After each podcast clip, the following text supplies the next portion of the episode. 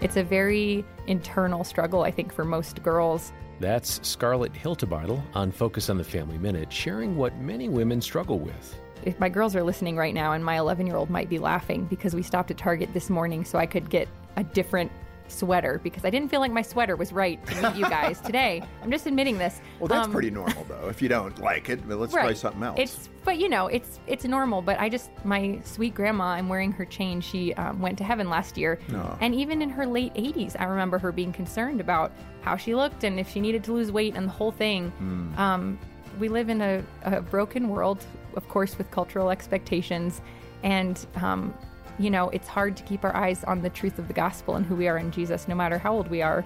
Hear more from Scarlett at FamilyMinute.org.